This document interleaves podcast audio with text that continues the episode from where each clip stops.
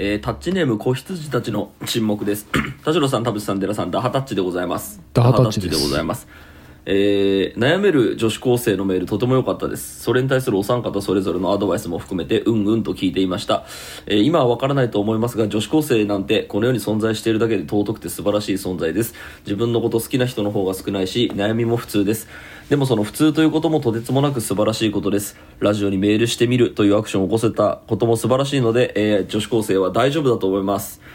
というあの中年のあの女性からの励ましのメール来ました。であの以下読んでいただかなくて結構ですって書いてるんですけど結構いいこと書いてあるんで、読みますね。私はもう39歳で10年以上専業主婦なので自分の頑張っていることの成果はとても見えにくく落ち込むことも多いのですが参考までに私の対策をいくいくつか。えー1多いお茶の俳句に毎年応募して結果はどうかなと数ヶ月待つ間にまた俳句を考える。今まで3回ペットボトルに掲載されました。おおすげえじゃん、2好きなラジオを見つけてメールを送りまくる「オールナイトニッポン」とか巨大なラジオは自分が成長してからにしないと全然読まれないということで自己嫌悪に陥ります。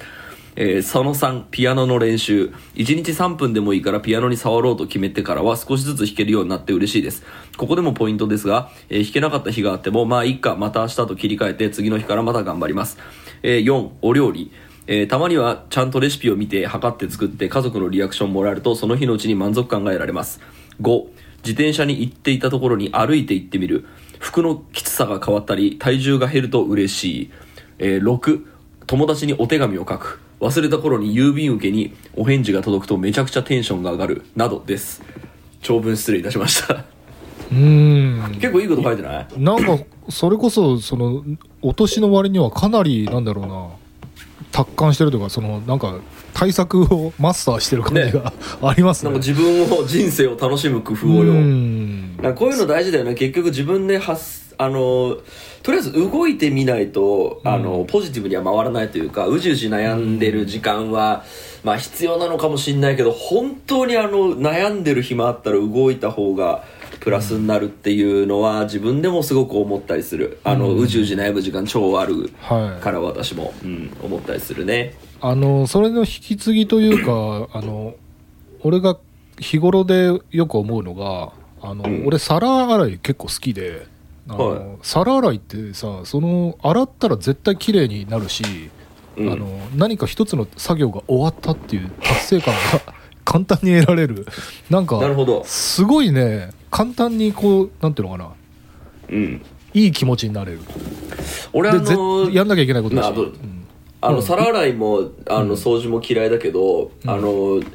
洗濯物を畳んだそして掃除機をかけた、うん。リビングがとりあえず綺麗になったっていうところにたどり着いた時のうん。達成感はあるね。わかる。そうそうそう。そうい嫌いなんだけどやりたくねえって思うんだけど。だからやっぱやった方がいいんだよな。あとね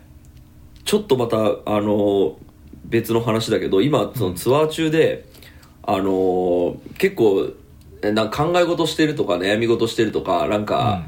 あの一つのブログを書くのに何回も遂行しちゃうとかなんか一見無駄な時間をこう送ってしまう癖があの SA あのツイッター見ちゃうとかねあの、む無駄なことやってんなみたいな、えーっと時間とかがあったんですけどちょっとこれはいかんと思ってあのニュースピックスの動画とかあの YouTube のえーっとまあ気になあの気になってるチャンネルとか Netflix で、まああの通して見るかどうかは分かんないけどとりあえず流してみようと思ったアニメみたいなのをうん。とりあえず流して生活してみるっていうのをはやったんですよ。で、そうするとあのだから部屋にいる時とか移動中とかとりあえず流すっていうのをやると、うん意外となんかコンテンツを消化することのハードルがすごい下がったというかあうん。で実際別にアニメ見てないんですよ。あの、はあ。みなんかお恥ずかしいながらあのながらで作業しちゃったんでほぼ覚えてないんですけど、でもなんかそれやるとあのあのさっき言ったツイッターを開く時間一番無駄だと思ってるんで、うん。あれやんなくなるんですよね。うんうん。だから何かをやってるとそのちょっと自分の中であのネガティブだと思っていた、えっとものが気にならなくなってくるっていう利点はあるなっていうのはすごい思った。確かにね。うん。でそれでなんかこうあのニュースピックスの動画とかをこう普通に回してるとなんかたまにこう流れで見ると勉強になることもあったりするから、これツイッター見てるより全然マシだったなみたいなのを思ったりしたね、うんうんうん。確かに。これにもリハビリがいるなと思いましたよ。はい、そうだねはい、なのでメール採用されたければタッチレディオに送るっていうのは競争率が低くていいんじゃないですかね。あいいかもしれない。い。いと思いますね。送ってくださいね。ということで今週も始めます。はい。田代智和と。田淵智也のタッチレディ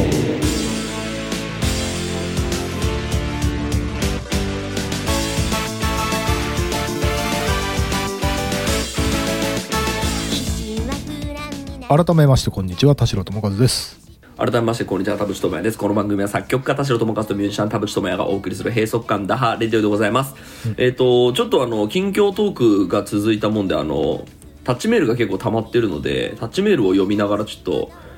今回お送りしようと思います、はい。今週も30分間新たな閉塞感を打ダハ破タッチ。タッチ田代智和えーっとまず読みたかったのはあの番組の感想なんですけどタッチネームニリトです、えー田淵さん田代さん寺さんダハタッチです。ダハタッチです。です。えー652回推しトキシックの回で地下アイドルに対する閉塞感に関してのメールが紹介されていたのを聞いて解決につながるかは分かりませんが地下アイドルの関わりのある仕事をしている側から何か回答ができればと思いメールさせていただきました。ということで本職の方からメールが来ましたまずアイドルの特典会についてアイドルの特典に関しては対バンサーキットイベントなど形式を問わず基本的に行われています。紹介されていたメールでは特典会を行う風潮に疑問を感じられていたようですがアイドルのライブにおいては出演料や交通費などがアイドル側に払われることはあまりなく物販で稼がないとライブに出るたび赤字になっていきます。またチェキを取ってもらった枚数が給料に反映される契約のところが多いためアイドルの子たちの収入にも関わってきます。客側もライブより特典会でお話ができることが目当ての人も多く特典会がなければライブに足を運んでくれないと思います。えーつまりチェキを取ってもらうことが活動を継続するために必要不可欠なのです、えー次にライブの客層について田淵さんが客の教育を怠っているといった旨の発言をされていました、えこれに関してはアイドルと客の需要のと供給のバランスの悪さが問題かと思います。毎週のようにどこかで新しいアイドルがデビューしているのに対して客の数は5年前や10年前と比べて減っているように見えます。最近は TikTok などの SNS をきっかけに若い女性客が増えてきてはいますが全通するような熱心なファンは多くありません。なのでそういったたくさん通ってくれて毎回物販に来てくれる客に対して多少偉そうな態度を取られたところで、えー暴言えー暴力などの実害が出るまではやんわりとした注意しかできないのだと思います。最後にライブの招待制度について。これは、えーメンズ地下アイドルに多いので自分はあまり詳しくはないのですが女性アイドルでもワンマンライブの際に客を連れてくると得点をつけますといったシステムは存在しています。そもそもアイドル界隈にはワンマンライブは自力では到底埋められないレベルのキャパシティの会場で行うという傾向があります。なのでアイドルは、えーチラシ配りやチケットの手売りをいろんなところで行い客は特典目当てに買った複数のチケットを知り合いに譲って呼ぶということが常態化しています。メンチカ現場ではおそらく普段からそういった集客の仕方を行われているのだと思います。イベンターと呼ばれるライブイベントの主催者に対して集客力をアピールするとより大きなイベントに呼んでもらえたり別のイベンターに紹介してもらえたりしますしイベンター側もどんな方法で集客どんな方法でも集客が増えれば増えるほど儲けも増えます。おそらくこの関係性が招待制度が生まれた結果、えーではないでしょうか、えー以上し自分の知ってる範囲のアイドル業界について、えー自分なりに回答です、えー田淵さんのおっしゃっていたことももっともだと思います。しかし5年後どころかデビューから1年以内に解散や休止に至るグループが大半です。売れたら長く続けたいという気持ちはあれど就職や進学するまでの間のアルバイトや思い出作りに近い気持ちでアイドルを始める子も多いと思います。えーなのでメールを送られた方もそこまでがっつりとハマらなくても行きたい時にライブに行きお話ししたいと思ったら特典会に行ってみるというだけでも十分だと思います。えー今はフォロワー数やいいねの数が多ければライブ以外のオファーが来ることもあるので SNS の投稿に反応したりするだけでも一つの応援方法になります。えー無理に全通したり1日にチェキを何周も取りに行ったりせずとも自分が楽しいと思える推し方を見つけることが一番です。長文乱文失礼いたしました。という。はい。はい。はい ありがとうございました。ありがとうございました。勉強になりました。まあでも、あ当たり前の話だけど、その需要と供給が一致してるからそこがあり続けるっていうのはまあ一つのあれだよね、うん。今話聞いててもまあそうだよねっていうところがいろいろありまでしたけど。うんあの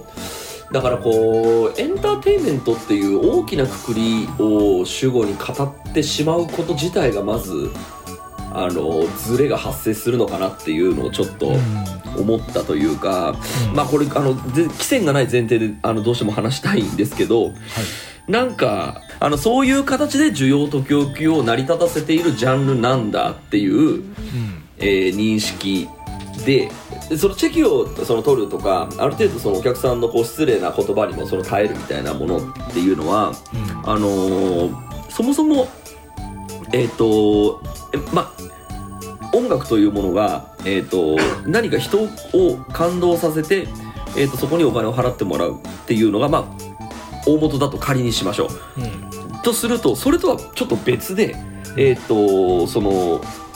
まあ歌とかのパフォーマンスが、うん。その誰もが舌を巻くような、えー、と感じでこのパフォーマンスだったら無限に金払うぜみたいな超一流みたいなところまで達しているわけではないっていう、えー、と人がこれはもちろんアイドルに限らずそのエンタメでお金稼いでる人のまあ過半数ぐらいがそうなんですけどうーんとその若さとか可愛さとか喋りが面白いとかなんか対象として何かを差し出すことによって成り立つ市場かうんっていう印象があります。であればその得点会っていうものがそのある。でそこでお金を稼ぐっていうのはあのその真っ当というかあの成功法であってでそこは否定するわけではなくて、えー、と大事なことだよねっていうところまでは大丈夫。でそこから先の、えー、とお客さんを育てた方がいいよねっていう話はまた別の話になるんですけど、えー、と若さと可愛さと、えー愛嬌でそのを差し出すことで、えー成り立たせる場合、えーとそこに寄ってくる、えーとユーザーの人たちが、えーとやっぱ当然その歌と踊りだけを褒めそらかしてくれるお客さんたちだけではないっていうことはこれ事実なのかなっていうのはちょっと思ったりしました。うんでその俺が言っている、えー、と教育をした方がいいっていうそのいらねえ客はバンバンつまみ出せっていうのは、えー、と僕はそうであってほしいと思うんですけどそれをしない、えーということの説明がこのメールではなされてたと思うんですね。えー、とたくさん通ってく来てくれる人に対して偉そうな態度を取られたとこところで、えーやんわりとした注意しかできない。っていうのは分かったんですけどうーんやっぱりあの時と回答は一緒でやっぱ所詮そういう市場なんだなっていうあの感想しか出ない出てこないというかでえーっとその市場でやっているとまあ僕音楽家なんでやっぱ音楽を一生懸命書いてうん。この音楽が人の心に響けばいいなとか、はい。この人たちの原動力になればいいなと思って書いてる側からしたらあの正直音楽どうでもいいじゃんっていうっていう気持ちにもまあなりかねないっていうのがあるので。あまり気持ちは良くないというかそういう市場なんでっていう結論になる場合は、はいはいはい。うんでまあやっぱりアニソンもやっぱあの正直そうなっちゃってると思うんですよね。もう行き着くところまで行っちゃった感じがあって。結局その声優可愛いでえー、となんとかその市場を増やしてきたにとどまっている ところがあるんで、うんまあでもその結なんか一周回ってというかその多分今は聞いてた感じだとその田淵君はもちろんミュージシャンとしてのその教授があるから、あのなんかちょっとそのいけすかねえなっていう気気がしているっていうことは今伝わってきたんだけど、うん。でもあのちょっと前に話したそのなんだっけ、えー、と俺がそのなんだっけ地球を攻めてくる宇宙人が醜い見た目をしてるって話の時に田淵君もいやでもバンドとかもやっぱりかっこいい方が売れますもんねってそことあんまり俺は差を感じないというか、はい。あのそうですね。あのこれ僕が言ってるのは僕はそのそうじゃない、えー、と形で音楽で勝負してるよってことでは全くなくて、うんうんうんえー、と私が一定の支持を得ているのも、うん。えー、と自分の、まあ、バンドのね本職でやってるバンドが一定の支持を得ているのも、えー、と音楽だけではないです。歌だけでもなく、ね。ボボーカルも顔もかっこいいしね、はい。そうそうそう。はい、そうです。あのそうだと思うんですけど、あの、まあ、それはそれとして、うん。ただ、あの、だから、えっと、その上でも、やっぱり、えっと、でもやっぱりその音楽に残ってくれる客を育てなければ、うん。えっと、10年後はないと思いながら、えっ、と、なんでしょう別に音楽でそんなにファンは増え増やせるような、えっと音楽はやってないんですけど、えっとこういう、えっとあのなんでしょうコミュニティんコミュニティっていうかそうブランドの作り方をすれば、えっと自分たちのそのちっぽけな音楽でも一定の そのお客さんを残るかもしらんっつって、うん。えっとでそれはあの10年かけてまあなんとか残った部分は残ったっていう僕が言ってるその客を育てるっていうのはある種そういうことというか、うん。えっと結局、えっと実力がない歌とか演奏が一流ではないことの対象に、えっと何かを差し出した。えっとことによって得たファンがある、でそれで、えっと一定のその支持を得たという、えっとことはバンドでも大いにあります。でその、えっとバンドの場合も、えっとその後にじゃあ、えっと長くついてきてくるお客さんをそう作るためにはやっぱブランドをやっぱ作らなければいけないっていう時に、まあ、音楽でその勝負するとかその、えっとスタイルで勝負するみたいな、えっとことでそれが一部の人がちゃんとその残れば、えー10年後も生きていられるよねっていうことで、まあ、やるっていうことは僕の言う例えば客を育てるっていうことなのだとしたら、えっとそれをえーとやっぱり気にしてやっとかないと結局その若さと可愛さを、えーっと代償に差し出した、えともので、えと一定の上から、えと見てくるお客さんがメインユーザーである。でそれはちょっと言葉が悪いけどもしかしたらえっとまあ、男性の中でもその女性を下に見たいという、えー、と気持ちを持っているお客さんなのだとしたら、えー、とそれ若さというものがなくなったらいなくなってしまいますよねっていう。じゃあその年を取ったとしても、えー、と来てくれるためにどういうお客さん作りますかっていう時にただ、はい。このメールの中にあった、えー就職や進学するまでのアイアルバイトや思い出作りに近い気持ちでアイドルを始める子も多いと思いますというメールを読みましてなるほどと。で思い出作りでやるっていうことに関しては別に僕はあのあの全然否定もなくむしろ賛成というかその一回そのステージに立ってみたいんだみたいなその純粋な気持ちで目指すっていうことはのは私も素敵だと思いますその役目が終える時が来たらあのここで終わりだって言ってその線引くっていうこここに関してはあの全然いいことだと僕も思っていてでただここからちょっと残酷な立場を取るというかちょっと物の言い方をちょっと強めて話すとでその人をちょっと責める意図はないんですが、えー、とあえてその思い出作り、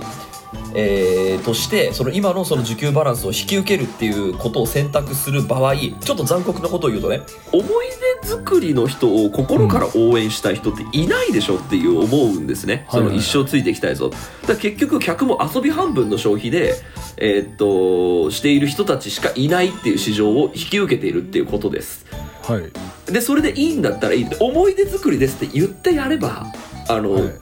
納得あの、まあ思い出作りですってステージ上で言ったらねあまり応援したい気持ち多分ならないでしょ。いいやだから嘘をついてるってことになるんですよ。まあ演出だよね。演出。え 彼氏いないふりとかも演出の一つじゃんそう。そうだね、うん。うん。で一つのブランド作りだとそうだってバンドだってそうだよ、奥さんとか彼女いたって言わず言い言いはしないじゃない。その言わないもんね、うん。そのここであるふりはするじゃない？みんな。演出として。するする。演出としてする。だからうん。嘘をつく部分は当然嘘をつくんだけど、うんうんうん。えっとその逆そそれと同時に、うん。えっと自分たちのその自分たちがこの世界に存在しなければいけないブランドって何っていうのは、どれだけ歌が上手くなくてもどれだけ踊りが上手くなくても、うん。あのエンターテインメントやるっつうんだったら一応考えてほしいんですよ。私たちの個性はこれなので、この個性をもってすれば、えー、とお客さんを10年幸せにできるかもしれない。そこに向かって私たちは活動を頑張ります。っいうので俺は本当はあってほしい。でそうじゃないのであれば就職するまでの思い出作りですって明記してほしい。でそれはさだからそれは演出だから。演出だからね、うん。そうだね。ごめん明記って言ったのはごめんなさい取り消します。えっとなんですけどその元の話であるその当たり前のように存在する特典会っていうのをどう考えるっていうこととかえっとそのマナーの悪い客に対してどうするっていうことを考えること自体は僕はそのひいてはシーンのためだと思うんですね。いやなんかあいやなんかねたもうた田淵君はとにかくあの一生懸命やってないことは全部無駄みたいな無駄、無駄というか 一生懸命やってることにしか意味がないみたいなはい。話で、まあ言ったらこう、うん。ストイックなというか。そうね、うん。だストイックだし、うん、だってそこにね一生懸命付き合ってくれるスタッフとかさその一生懸命音楽家と作曲家を付き合わせてるわけだよ。うんあでそそこにはさ責任発生してるぜっていうあのを、のいや確かにねあ作曲家作曲家の立場だとそうだよ。あのあー曲作ってアルバム出しあてはい解散とかはい脱退とかだとえ5年歌ってもらえるのとかそのね半年で解散だったら全然あのだからそんな覚悟でやっている業界と、そのそんな、えっと、そういうのでいいんだってお客さんしかいない市場なんだったらでもちろんアイドル市場に関しても、うん。アニソン市場に関してもえっとなんだろうちゃんとその素晴らしい人たちがいるっていうのも当然同時に分かってるので、えっと、何かそうなればいいなとは思うんだけどでもただその裏でそのなんでしょうかね思い出作りっていうのを OK とはやっぱ言ってほしくないですねなんか。あー確かに。で言わでもただ言わないのであればやっぱりそのじゃあ5年続けるためにはどうする？どういう客育てなきゃいけない？っていうのをうーんと運営の人まあメンバーですね。ちょ当然考えてほしいなとはまあ思います。いやこれで本当にうんそうね。あどうぞどうぞすいません。で、まだ。さっきのそのメンチカでその招待制度っていうのを、えー、と作ってお客さんをいっぱい呼ぶと他のイベントでも呼んでくれるからみたいなことも多分そうなんですけど結局そのアイドルっていう、えー、とシステムをハックしたやり方なんですね。その私たちを武道館に連れてってくださいって言ってめちゃくちゃお渡し会をやってなんとかチケットを交わして5000人埋めるみたいな、それが、えー、と一つの、えー、とアイドルのブランドの作り方なのだとしましょう。でそれはシステムをハックしてるやり方なんですね。うん。でシステムをハックするやり方なんだったら納得です。システムをハックするために、えー招待制度を作ってフォロワーを増やして、えー、とそれで、えー、と大きいイベントに呼んでもらってっていうのがアイドルのやり方なんです。だったら、うん。あシステムをハックしたんだ。なるほどなら納得ってなるんですけどそれとそののし上がるとかエンターテインメントでお客さんを幸せにするっていうのと一緒にされてる感じがするからちょっと。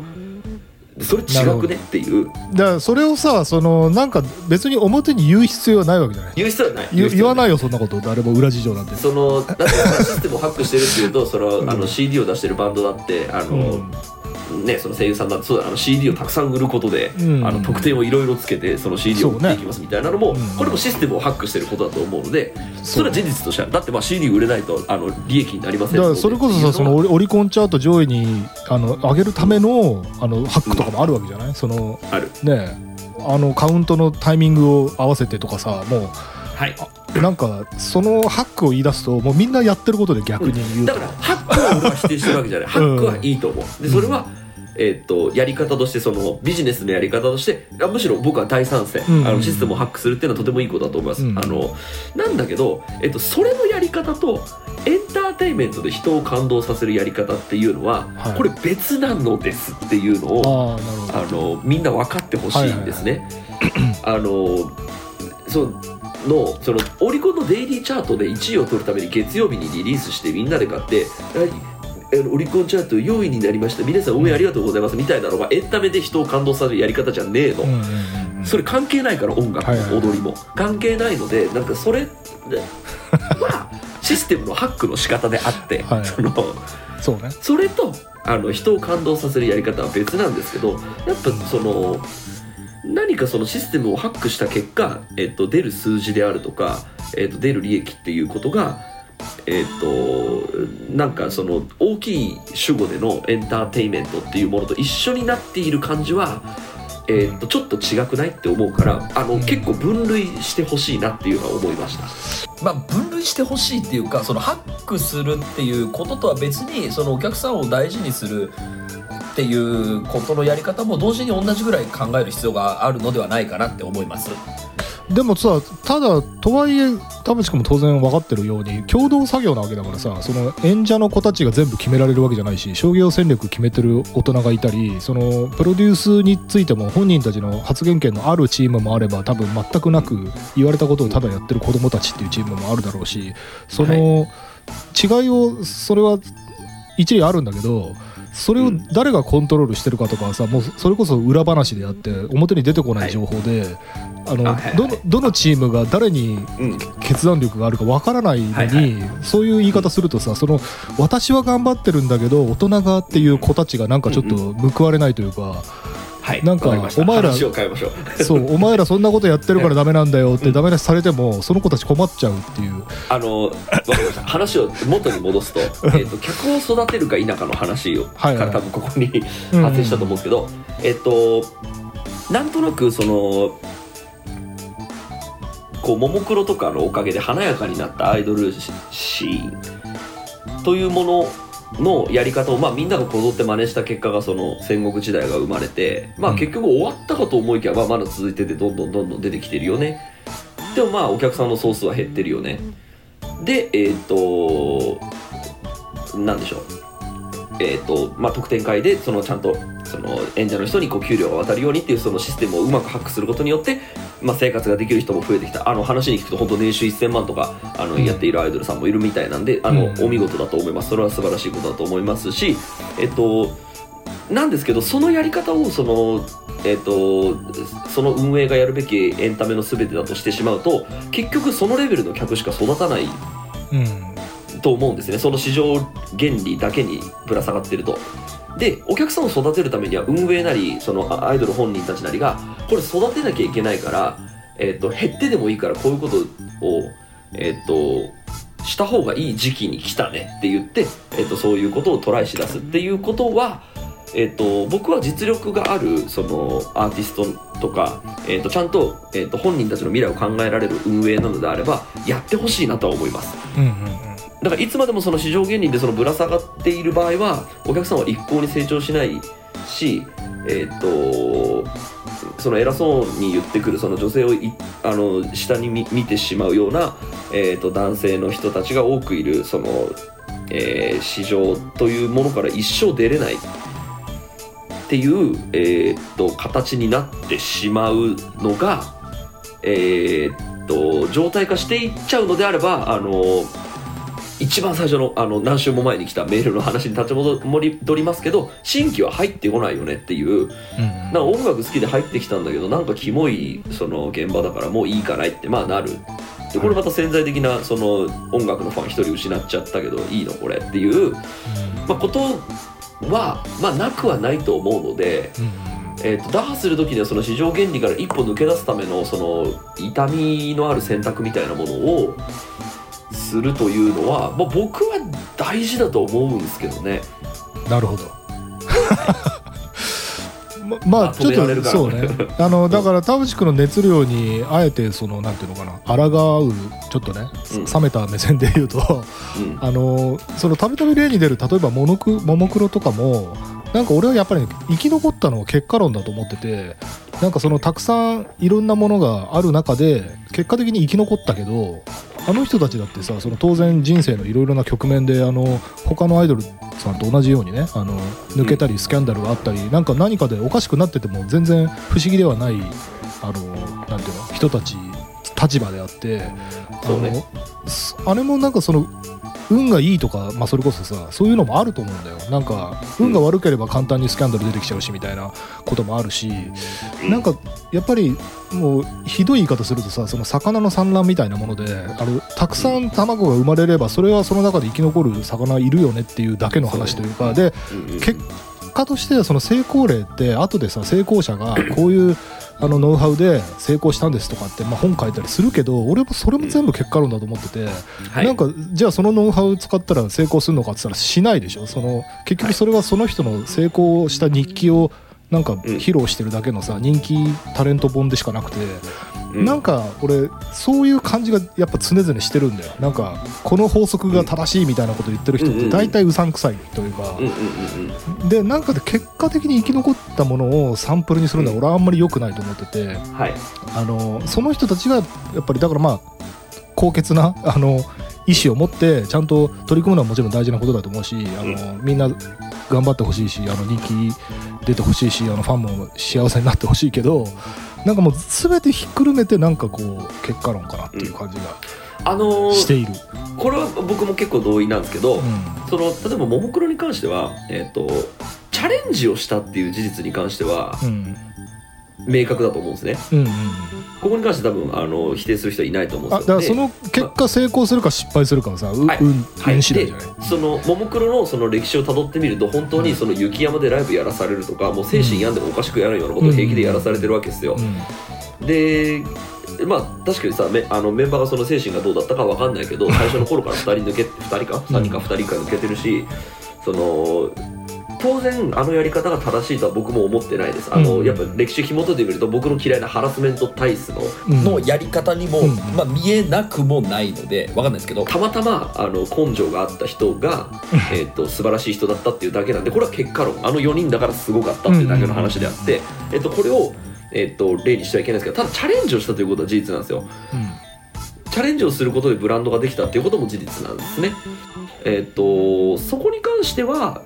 やっぱりそのチャレンジした人は生き残るっていう生き残りやすいっていうのももちろん失敗することもある。でもって思いたいのは分かるんだけどそうもちろん失敗することもあって、チャレンジしまくってるけど全然何もヒットしなかった人たちも多分いっぱいいると思うんだよね。そこはねちょっとやっぱりなんかなんだろうチャレンジしたことが成功にみ導かれているっていう方にり誘導しすぎかなっていう気は俺はするけど。うん、僕はチャレンジしでもねそうね。いやだからそれしないのであれば一生そのまんまっていうことで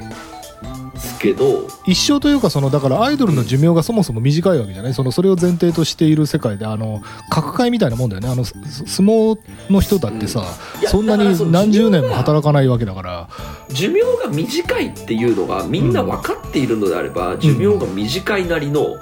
そのステートメントであってほしいんですよ。だけどさそのいろんな理由で辞めていくわけでさそのそれこそ演出っていう意味も含めてさ本当に本当の理由で辞めてるかどうかもこちらには分からない。だうん。そのスポーツ選手で言えばさそれこそ例えばあの野球とかサッカーの人がさあの世界でいついつか戦うぞっつってめっちゃみんなファンが応援してるグッズとか買いまくってるけどでも結局肩壊したんでやめますってさもう一発アウトだからそんなもんだと思うんだよアイドルも。それこそさあの谷町ってさあの相撲とかであの、まあ、影のスポンサーみたいなさそれのなんか分散化みたいなか感じをね俺はアイドル地下アイドル文化に感じて。うん。あのそれがさ昔だったら例えばさもうじゃあ有名プロデューサーとかさ金持ちのなんかラウンジに足しげく通う金持ちのあのおっさんとかが個人的に谷町になってた例えばアイドル誰かのパパになってたところがその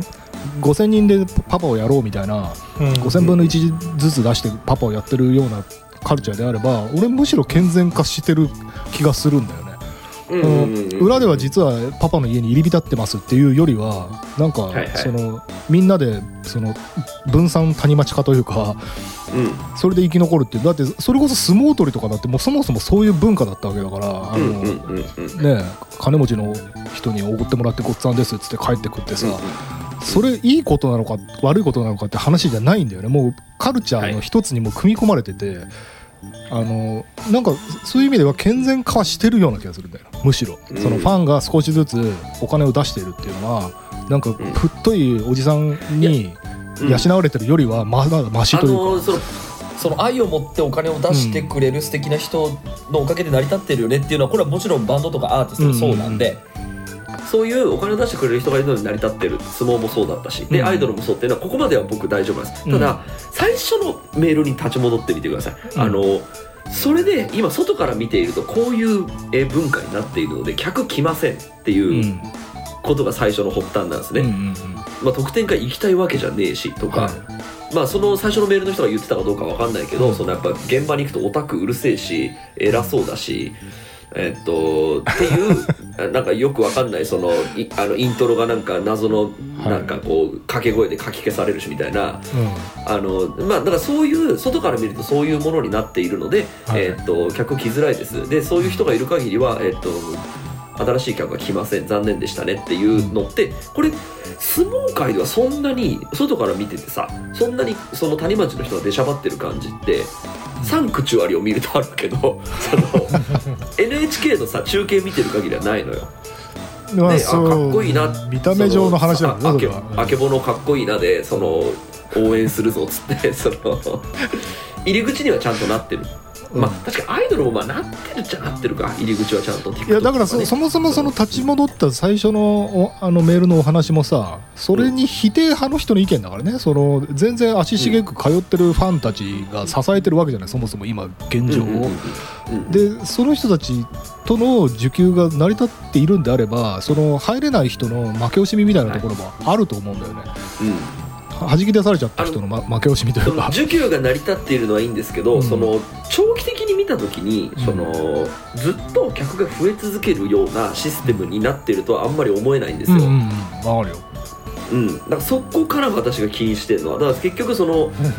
長期的な目で見ると未来がないかもしれない。で一生懸命運営で頑張ってる人もいるフェスとか開いたりうん。その毎年、ね、イベントを大きくして頑張ってる人たちがいるのも分かってるので、まあ、あのなんとかうん当然なってるんですけど、うん。まあ、これはあのロックフェスとか見ててもそうなんですけど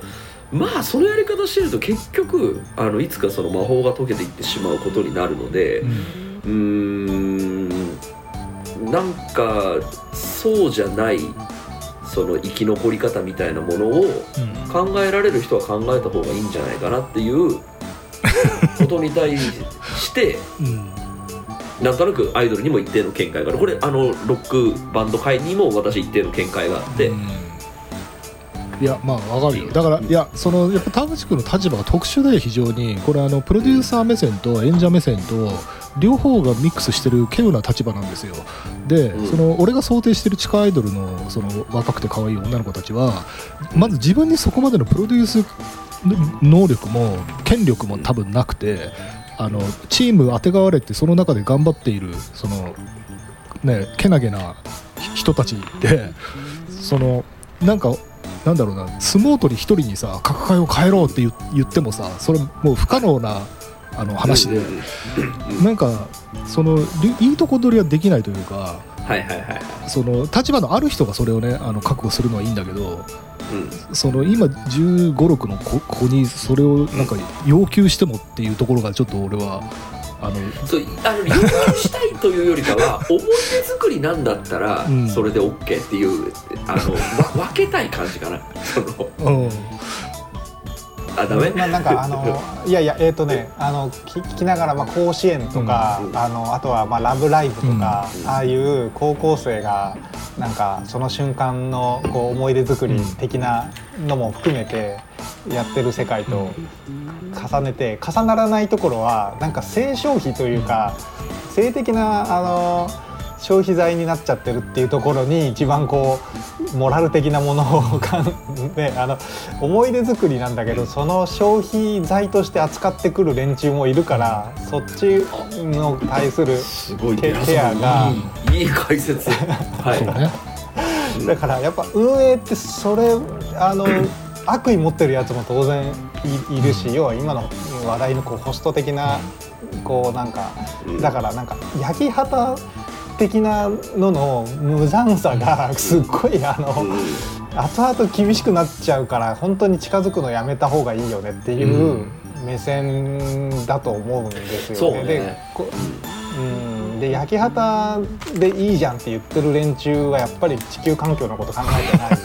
ていうふうになるしだけどなんか伝統文化としてそういう焼き旗で僕たちはやってきてんだみたいなことを、まあ言い募られるとなかなかまあね谷町も文化ですしみたいな話うんと重なっちゃうから。うんうん。だけどもうこのご時世焼き旗やっちゃいけないよね的な世の中の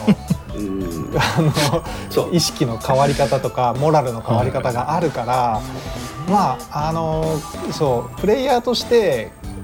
はいもうなんかそこに例えばまあ「ラブライブ!」の中にプロデューサー目線の子がいるかどうかちょっと僕作品知らないんであれですけど野球やってる人たちの中にやっぱ朝日新聞おかしくねえかみたいなこの炎天下でやるのおかしくねえかって言える高校生は果たして何球児は難しいと思うんで、うん多分やっぱ難しいと思うんですけど。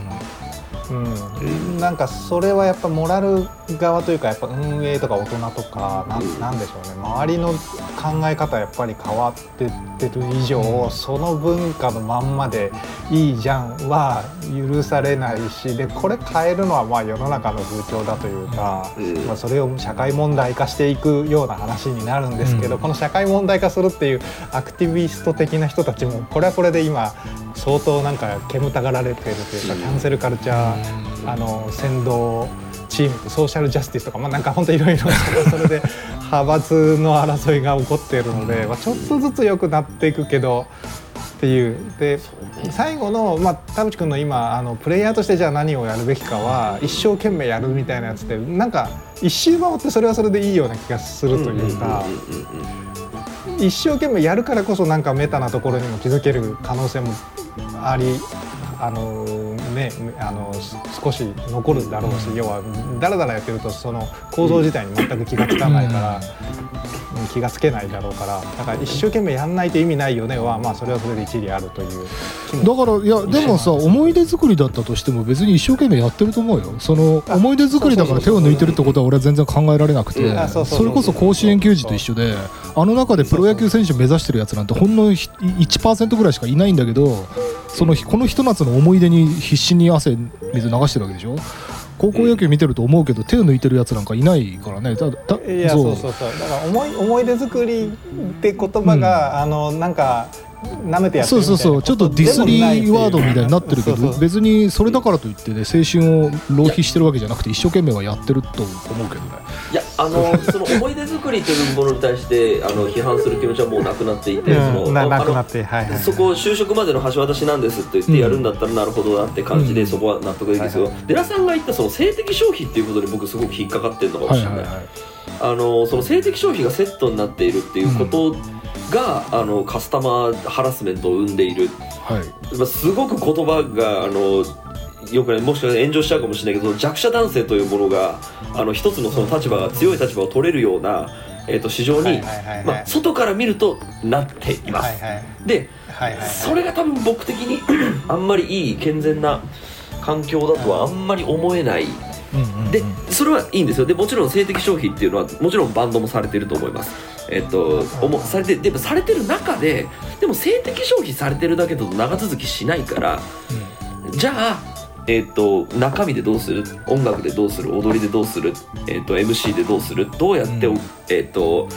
お客さんいいお客さんをその作っていくかね？っていう、えっとその性的消費のその先うん。を、うん、とこれはアイドルだけじゃないです。これは本当バンバンドもそう、えっと考えるということはうーんなんかそれをやるっていうこともセットでエンターテインメントであってほしいっていう、まあ、ちょっと主語でかくしちゃってますけど、気持ちはある。なるほど、はい。熱くなっちゃいましたけど今日こんな感じでお今週は終わってきまとまるか、はい。まとまる頑張って編集します。ありがとうございました、はい、ありがとうございました